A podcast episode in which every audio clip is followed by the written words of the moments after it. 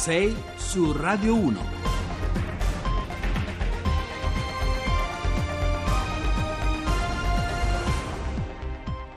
Bentrovati a 6 su Radio 1, buongiorno, martedì 30 gennaio, sono le 6 e 7 minuti al microfono con voi come sempre Giovanni Acquarulo, oggi sarà il filo rosso della salute e della sicurezza a cucire insieme a legare le varie tappe del nostro racconto perché ci occuperemo di medici di famiglia in apertura, eh, di questa lunga fuga dagli ambulatori e dagli studi che complici la burocrazia e i troppi pensionamenti rispetto agli ingressi potrebbe portare nei prossimi anni un bel pezzo di paese a dover fare a meno in qualche modo di quei presidi sanitari di base che sono spesso l'unico riferimento medico, l'unica copertura assistenziale sul, sul territorio. Poi torneremo sull'ennesimo scandalo che sta investendo l'industria automobilistica tedesca, l'industria che eh, sapete è la più potente del paese e sicuramente la più protetta anche dalla politica nazionale. È una storia che ci parla di cavie umane per i test dei gas di scarico eh, delle auto, una sperimentazione che ha investito il governo di Berlino ai massimi eh, livelli. Poi qui il collegamento è quasi ovvio, ci occuperemo eh, della qualità dell'aria nelle nostre città perché un rapporto di Legambiente ha fatto scattare il codice rosso per 39 città italiane. Qui da noi però i cittadini italiani sono le vittime, sono tutte cavie eh, per così dire involontarie. Ma poi torneremo ancora sui treni, sui treni dei nostri pendolari, infine faremo i conti con il mondo ingovernabile del calcio italiano, con la Federazione Calcio che ieri, lo sapete, ha mancato l'ultimo appuntamento, l'ultimo appuntamento valido per nominare una guida per il dopo Tavecchio e ora attende di essere commissariata dal CONI del presidente Malagò. Subito allora i nostri contatti, vi ricordo che il nostro contatto telefonico per sms, messaggi whatsapp e anche messaggi vocali è il 335 699 2949 e poi i canali social di sempre, quelli dove cercarci e dove scriverci, le pagine Facebook e Twitter di Radio 1 Rai, su Facebook lo sapete eh, sul sito di Radio Rai siamo anche con la nostra radiovisione in diretta streaming. Vi aspettiamo. 6 su Radio 1. Il primo passo, lo avete sentito, ci porta stamattina a occuparci di medici di famiglia, di quelli che ieri eh, ne parlavamo in redazione, sono un po' le sentinelle di prossimità sul territorio del Servizio Sanitario eh, Nazionale, quel presidio medico di base che un po' come gli uffici postali raggiunge, o almeno dovrebbe, dovrebbe raggiungere in modo capillare anche gli angoli più sperduti del nostro paese. Invece quel sistema mostra da tempo segnali di grandi difficoltà. Infatti ci sono troppi pensionamenti e pochi ingressi, la burocrazia della formazione unita a quella degli accessi eh, fa un po' il resto e così, secondo i conti che ha fatto l'Empals, l'Istituto Previdenziale dei Medici, tra sei anni il saldo negativo potrebbe contare 15.000 medici di famiglia in meno, già oggi a Milano, e quindi non parliamo soltanto, non soltanto di sperdute valli alpine dove magari quella presenza sarebbe a maggior ragione necessaria. Ecco, già a Milano ci sono 400 posti vacanti. Insomma, è un quadro molto complesso in cui dentro ci sono complicazioni ulteriori. Insomma, cerchiamo di capirne qualcosa in più eh, stamattina con Silvestro Scotti, che è collegato con noi al telefono e che è il segretario nazionale della Federazione Italiana dei Medici di Famiglia. Buongiorno e benvenuto. Buongiorno a lei e ai suoi radioascoltatori. Senta Scotti, la storia eh, lei la conosce bene, insomma, ma prima di arrivare a capire insieme cosa manca e cosa eh, non funziona in questo sistema, ci aiuta a mettere un po' a fuoco il profilo, identikit, insomma, di chi oggi fa il medico di famiglia, quanti sono, quanti eh, pazienti seguono, quanti ambulatori e studi ci sono in Italia, ci dà qualche numero? Beh, innanzitutto i medici di famiglia in questo momento sono uh, un presidio essenziale del Servizio Sanitario Nazionale, come lei diceva, alla luce del fatto, oltretutto quasi peculiare nel sistema sanitario nazionale, del fatto che sono i medici che vengono però poi scelti dai cittadini rispetto alla capacità quindi di un rapporto fiduciario che ha uh, delle caratteristiche assolutamente particolari. Eh, sono circa 45.000, però che sono assolutamente in diminuzione ogni anno per questa situazione in cui il rapporto tra i medici che vanno in pensione, in quiescenza, perché hanno raggiunto eh, praticamente l'età pensionabile, eh, e il mancato turnover rispetto alla sostituzione di giovani che eh, ci sono sempre di meno, sia per carenza dire, vocazionale, sia per uh, una errata programmazione da parte del, uh, dello Stato e delle regioni che hanno programmato negli ultimi anni un numero uh, di borse di studio per la necessaria alla luce della normativa europea formazione dopo la laurea in medicina. Infatti Carlo, un, un radioascoltatore, Carlo ci scrive proprio questo, eh, chi, programma, chi programma queste scelte? Lei dice lo Stato e le regioni. Uh, di fatto la programmazione è uh, in capo alle regioni per quanto concerne uh, la definizione della programmazione regionale. Già questo è un dato abbastanza strano, se lei considera che il medico di famiglia viene inserito nel territorio attraverso un rapporto cosiddetto ottimale, cioè in ogni area viene, dovrebbe essere inserito un medico ogni mille abitanti. Questo permette a tutte le regioni di sapere in termini di progressione quanti saranno i medici necessari rispetto a quelli che usciranno eh, dal lavoro appunto per ragioni di quiescenza, di pensionamento. Lei dice ci sono, eh, Scotti mi scusi se la interrompo, lei dice sì, ci sono anche, ehm, al di là appunto della troppa burocrazia, troppa lentezza nell'accesso alla professione. Assolutamente sì, si consideri che in Italia ormai eh, lo stesso numero da oltre 20 anni, 23 anni direi, perché il corso di formazione in medicina generale parte in maniera ufficiale in Italia nel 1994, l'ho fatto io, tanto per essere chiari, eh, si fanno lo stesso numero eh, programmato di medici di famiglia, quando si sapeva benissimo che eh, ci sarebbe stato a un certo punto un buco per un'uscita maggiore, se ne fanno 900 a fronte del fatto che nei prossimi anni ne usciranno, faccia conto, in media circa tra i 3.500 e i 4.000 all'anno. Con i 900 che facciamo è come voler riempire eh, un secchio con un cucchiaino. Ecco, come si supera questo stallo? Ecco, mh, mm, quali sono i soggetti istituzionali che in prima battuta dovrebbero intervenire al più presto anche con gli strumenti legislativi che eh, gli competono? Beh, innanzitutto il, il, modello di responsabilità da parte del governo è legato al finanziamento complessivo. È chiaro che ci dovrebbe essere state nelle varie norme finanziarie un aumento del finanziamento eh, delle borse di studio relative a questa funzione dell'area sanitaria così eh, dire, specifica. Eh, in seconda battuta le regioni dovrebbero programmare in maniera più concreta eh, i numeri dei medici che ogni anno fanno partecipare a questo corso. Un esempio emblematico è quello del rapporto numerico tra eh, la popolazione di una regione e quella del numero di corsi. lei considera che sono anni che la Lombardia fa gli stessi numeri di medici, propone gli stessi numeri di medici in questa formazione della Campania e c'è una differenza di due regioni che hanno una popolazione una il doppio dell'altra, cioè se in Campania si fanno 80 medici uno si dovrebbe aspettare che in Lombardia se ne facciano 160, visto che la Campania è circa eh, 5 milioni di abitanti rispetto alla popolazione come dire, in carico al medico di famiglia, mentre la Lombardia ne ha 10 milioni. Eh, molto la chiaro, Lombardia sì. fa gli stessi, è evidente che praticamente c'è qualcosa che non funziona. Eh, Scotti, l'ultima domanda, eh, ma oggi è ancora una vocazione, lo diceva anche lei in apertura, è ancora una vocazione fare il medico del territorio, che poi vuol dire stare 5 giorni su 7 in studio, consigliare, prescrivere visite, poi magari muoversi anche a domicilio tra i vari paesi della zona quando si è fuori da un centro urbano?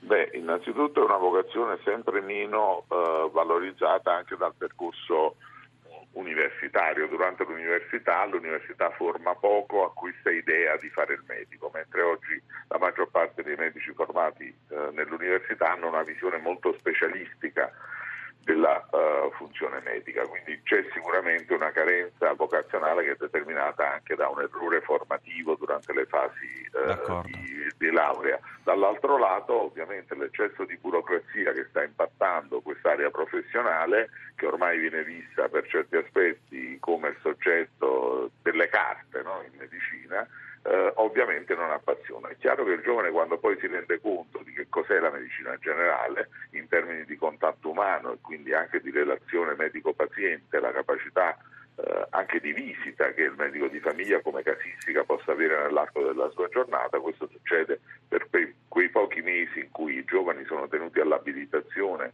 eh, da svolgere presso lo studio del medico di famiglia, scoprono eh, come dire, un lavoro che non conoscevano, ma forse in molti casi certo. è troppo tardi per determinare una vocazione o una passione verso questo tipo di lavoro. D'accordo, io la ringrazio, peraltro anche un, un, ascoltatore ci parla di rapporto fiduciario in crisi e ci vuole una diversa idea di medicina del territorio, ci scrive. Allora, io ringrazio Silvestro Scotti, ci ritorneremo anche eh, nei prossimi giorni, segretario nazionale della Federazione Italiana dei Medici di Famiglia, grazie ancora per essere stato con noi, buona giornata. La voce di Emma con eh, l'Isola ci accompagna in questa seconda parte della nostra prima mezz'ora. Ci occupiamo di un altro dei temi della nostra copertina, perché in Germania si sta scatenando davvero una bufera politica sul caso, sull'ennesimo scandalo che sta investendo l'industria automobilistica tedesca, eh, sicuramente lo dicevamo la più coccolata dalla politica nazionale, una storia che ci parla di cavie umane per i test dei gas di scarico delle auto, una vicenda che sta investendo in queste ore anche il governo di Berlino fino ai massimi livelli, con la Merkel che l'ha definita una pratica ingiustificabile dal punto di vista etico.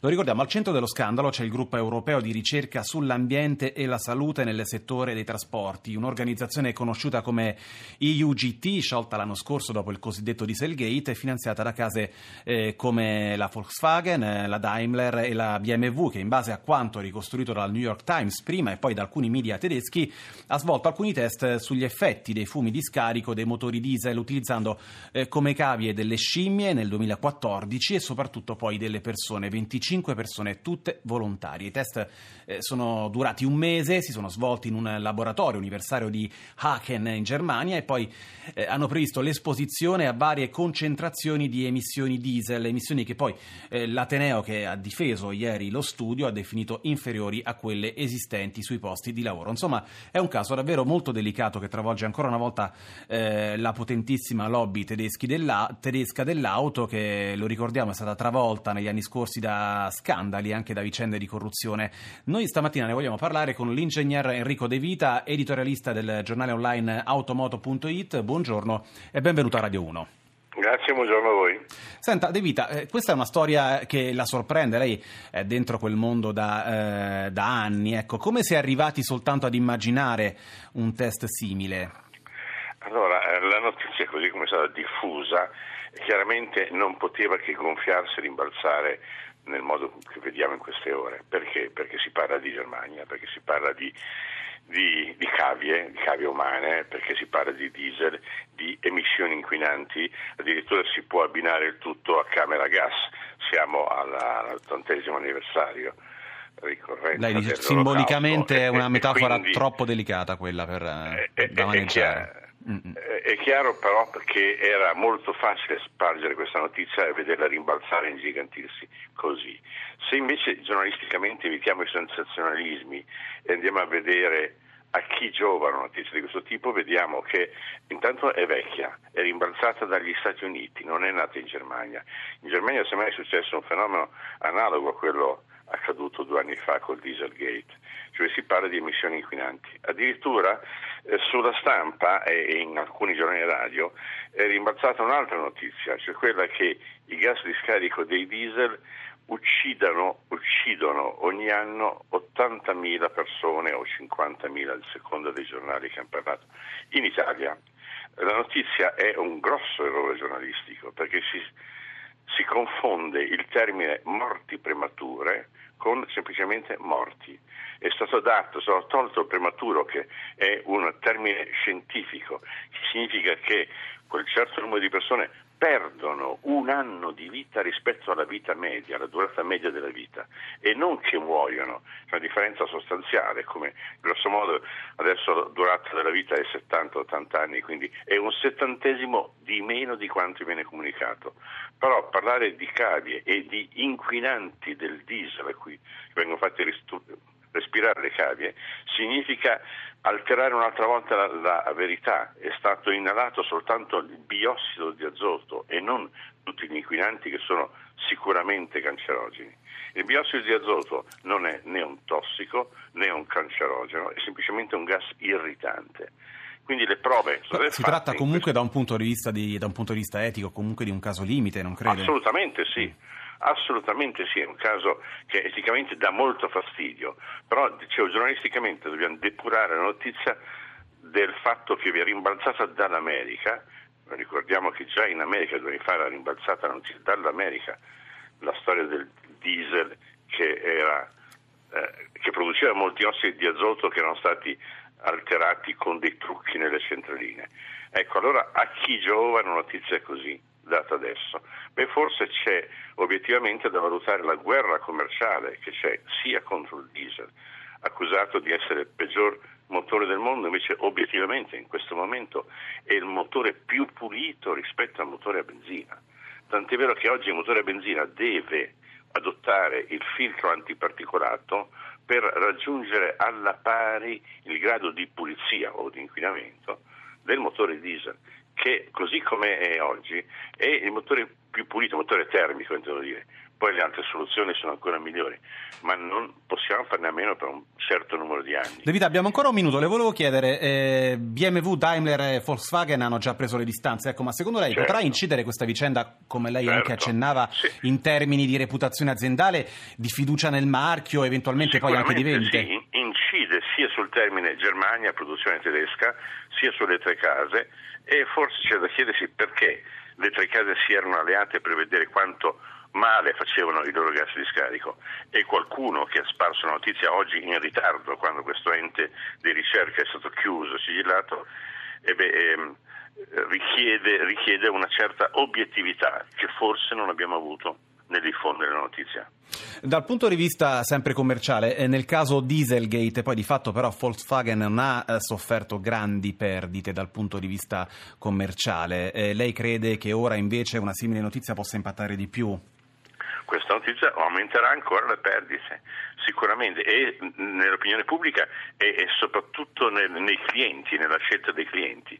Ma ripeto, ripeto, è un male che facciamo all'industria anche italiana ed è un male che facciamo a quella europea ed è la stampa europea che per prima ha preso le distanze e le posizioni non accorgendosi che fa un grosso male al motore che i giapponesi non hanno, che gli americani non hanno, anzi che non vogliono venga importato. Quindi dobbiamo guardare la notizia con molta più obiettività perché è molto facile sparare però è molto difficile poi tornare sulle posizioni tecnicamente corrette e soprattutto corrette per l'ambiente. D'accordo, siamo in chiusura. Io la ringrazio anche per le sue precisazioni, Enrico De Vita. Vedremo poi l'industria dell'auto tedesca come reagirà in un paese dove il rispetto delle normative è da sempre un caposaldo, un caposaldo dell'etica pubblica. Ora c'è l'onda verde e noi torniamo subito dopo. RAI Radio 1